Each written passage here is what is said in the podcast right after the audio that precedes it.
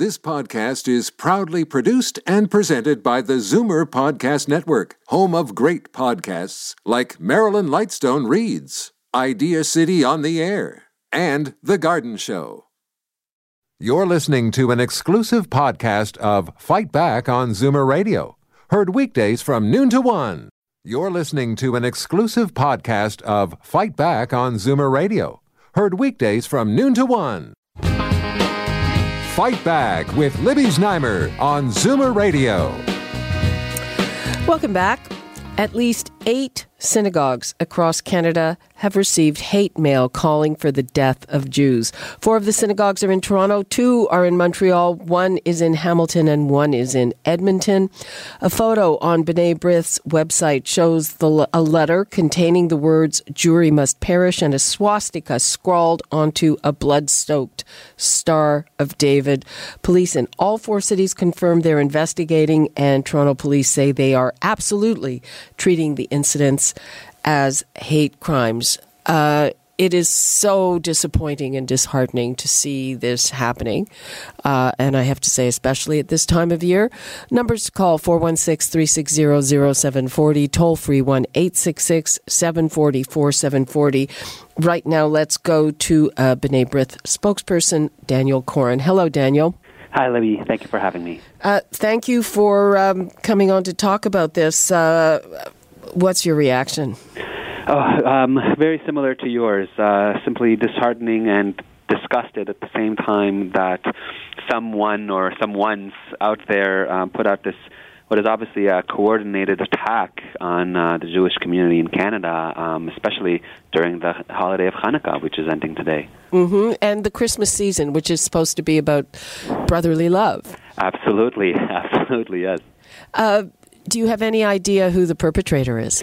Um, we do not at this point. What we we, we are hearing, uh, we were um, informed by the Montreal Hate Crimes Unit yesterday that indeed all um, police departments in each city are working together. Um, they are working with Canada Post as well to decipher whether this came from one location or several. Um, what we do know is that all of the synagogues received it on the same day, uh, which was Monday this week.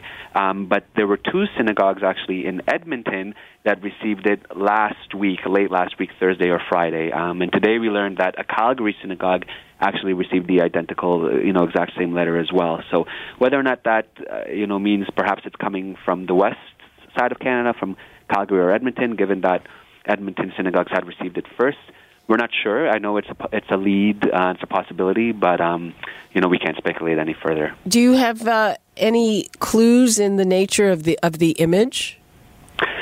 That's a great question. Um, not necessarily. Unfortunately, this year we've seen the swastika all too many, you know, too many times um, in, in 2017. Um, not, mind you, in the form of a letter being sent around to people. That we really don't see as much. But otherwise, this year, you know, um, as our audit of anti-Semitic incidents will will say, um, we've seen swastikas defacing buildings, university campuses. There was a high school in Vaughan this year that someone um, put graffiti.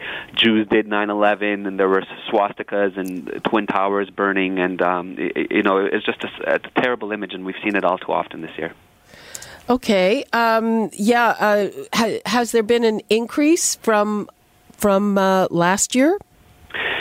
We're still working on our numbers for the year 2017. So I wouldn't be able to speak to that um, absolutely. I, I, I, would say it appears that we have seen more of the swastika um, as a symbol intended to promote hatred against Jews this year, but I can't say that absolutely until we, we do complete our audit, which normally comes out in April or May. Mm-hmm. And do you think that uh, you know we've seen uh, uh, you know a lot of uh, white supremacists come out of the woodwork. Mm-hmm. We're seeing a resurgence of the right in Europe. Uh, is mm-hmm. is is this you think part of that?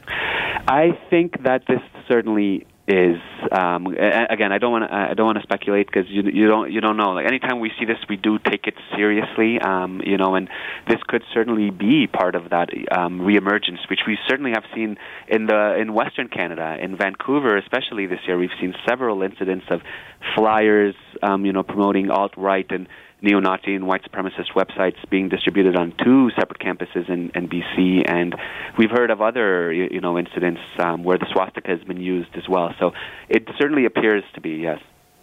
It's uh, a part of that, and uh, um, what um, you know have you increased uh, security at the synagogues? I mean, I imagine it's quite frightening.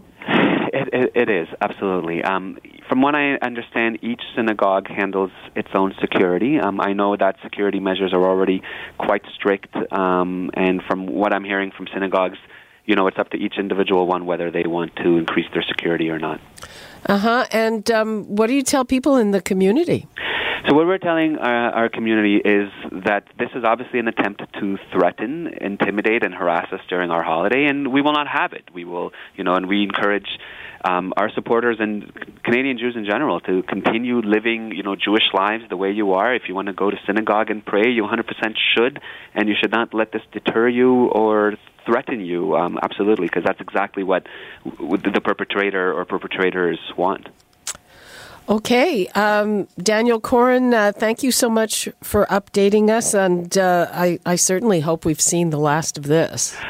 You and me both, absolutely. Okay. Thank, thank you, Libby. Thank you very much. Have a good day. You too. Bye-bye. Okay, uh, we're going to take a quick break, and when we come back, um, you know, um, are you surprised that you go to a big grocery store and you've been ripped off? Well, um, Loblaw companies have uh, admitted that they've been involved in price fixing on bread. We're going to talk about that when we return. You're listening to an exclusive podcast of Fight Back on Zoomer Radio, heard weekdays from noon to one. You're listening to an exclusive podcast of Fight Back on Zoomer Radio, heard weekdays from noon to one. You're listening to an exclusive podcast of Fight Back on Zoomer Radio heard weekdays from noon to one. This podcast is proudly produced and presented by the Zoomer Podcast Network, home of great podcasts like Marilyn Lightstone Reads, Idea City on the Air, and The Garden Show.